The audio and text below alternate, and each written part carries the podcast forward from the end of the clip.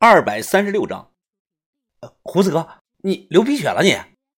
大胡子随手一擦，啊，你说这个呀？啊，没关系，没关系，一会儿就不流了。吃喝嫖赌抽，男的总要会一样才行。我就是善于发现，然后是投其所好。胡子哥，呃，那你现在该告诉我有关精神病院的秘密了吧？他满脸的疑惑看着我。什么？我什么时候说告诉你了？那那你白要我的网址啊？你这个人，小子，我又没说要，那你拿回去吧。你肯定都记下了。啊，没没没没。大胡子的头啊摇得像拨浪鼓一样。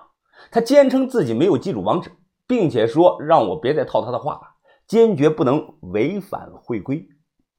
他这种行为啊叫装傻充愣，叫白嫖。如果我有余哥的功夫，肯定忍不住就要揍他了。但话说回来，人对未知总有好奇心，他越是守口如瓶不敢说，我反而越想了解真相。我以还有一个新网站的借口，把大胡子的手机骗来，直接在网上搜了“佳木斯精神病院”这几个字。很快得到的结果让我很是疑虑啊！结果只是显示了个佳木斯。精神疾病防治院成立于上世纪七十年代，位置在光华街的附近，好像离南港派出所不远。除此之外啊，再没有其他的信息，包括院长是谁、有多少病人、医院的电话等等，全没有，显得很是神秘。十天后，我双膝跪地，诚恳地看着侯师傅：“侯侯师傅，感谢您这十天的传武之恩。如果我能活着平安回来。”那我向云峰就欠了您一条命。哈哈哈呃，老头背着手咧嘴笑哈哈哈哈。你从来不是我的徒弟，我不会认你的啊！你的八步赶蝉，只勉强学会了个如风摆柳，要想更进一步是没有捷径的，只能靠时间积累和勤加练习。我教你的这些对付一般人问题不大，但记住了，老头表情开始变得严肃。一旦碰上高手，你学的这点小伎俩根本不堪用啊！要时刻想着怎么保住自己的性命。我点了点头，师傅，我记住了。如果以后我想见你们，去哪儿能找到你们呀？老头和大胡子对视了一眼，大胡子笑了。小子，如果没有缘啊，那我们恐怕这辈子不会再见到彼此了。如果有缘呢，那就江湖再见吧。有些事情啊，不能逃避，只能接受，没有选择。这一年距离春节还有五天，街上已经有了过年的气息。我万般不愿的和这把头做了告别，随后呢，跟着吴越北上了。我虽是东北人，但从未去过佳木斯。二十年前，佳木斯给我的感觉就是冷破旧，走在大街上，连栋高层建筑都看不到，基本上都是平房或者是二层的小砖楼。在即将住进精神病院的前一天，佳木斯的某宾馆内，吴越靠在沙发上，他一脸严肃地问我：“你叫什么？今年多大了？你父母又叫什么？”你是哪门哪派的人啊？我想也没想，麻利的回答：“哦，我叫吴峰，今年二十一岁，父亲叫吴富平，母亲叫李慧兰，我是八门里金行的人。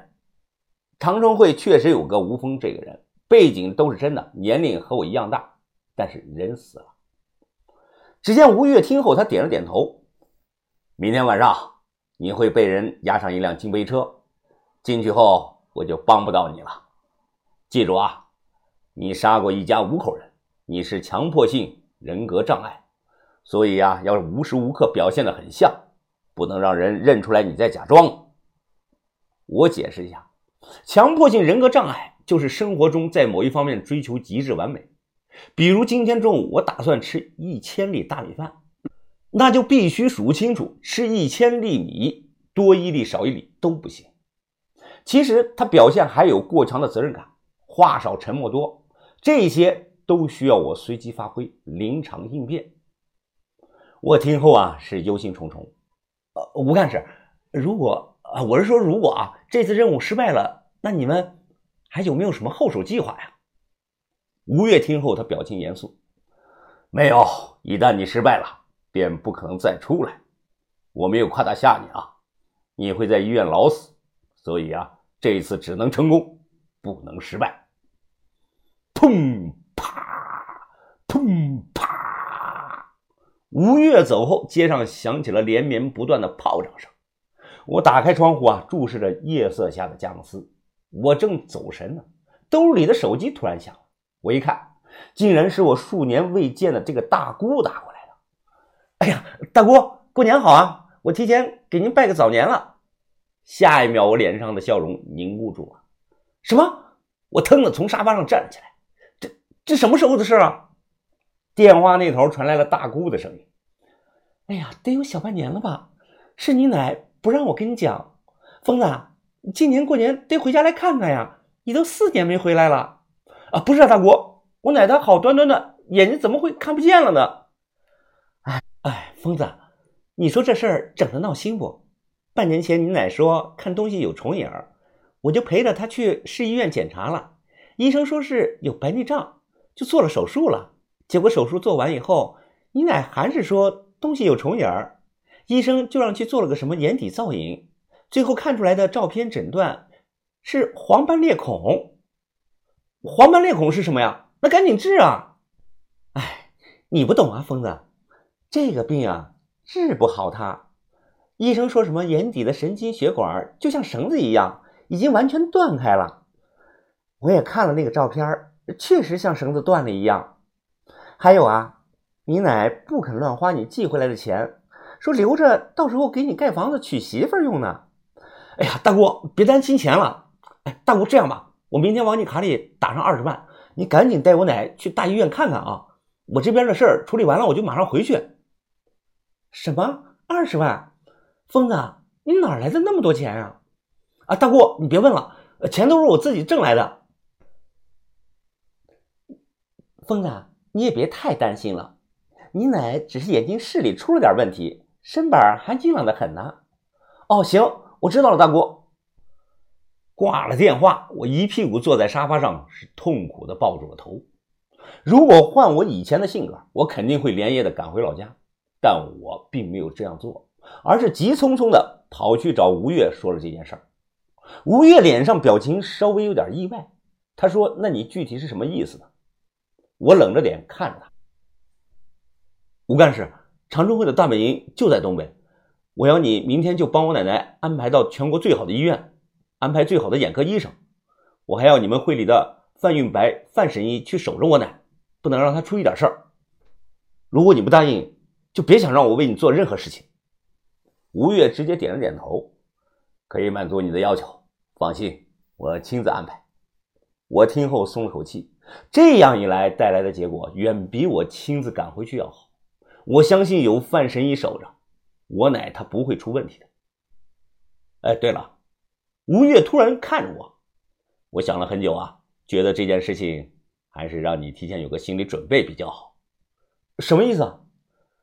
他接着话说道：“听好了啊，为了提高这次任务的成功率，你还有一个搭档会在下礼拜一进去协助你，你在里头完全可以信任这个人。”我很是吃惊。刚知道这事儿啊，原来我不是孤军奋战，我竟然还有一个搭档。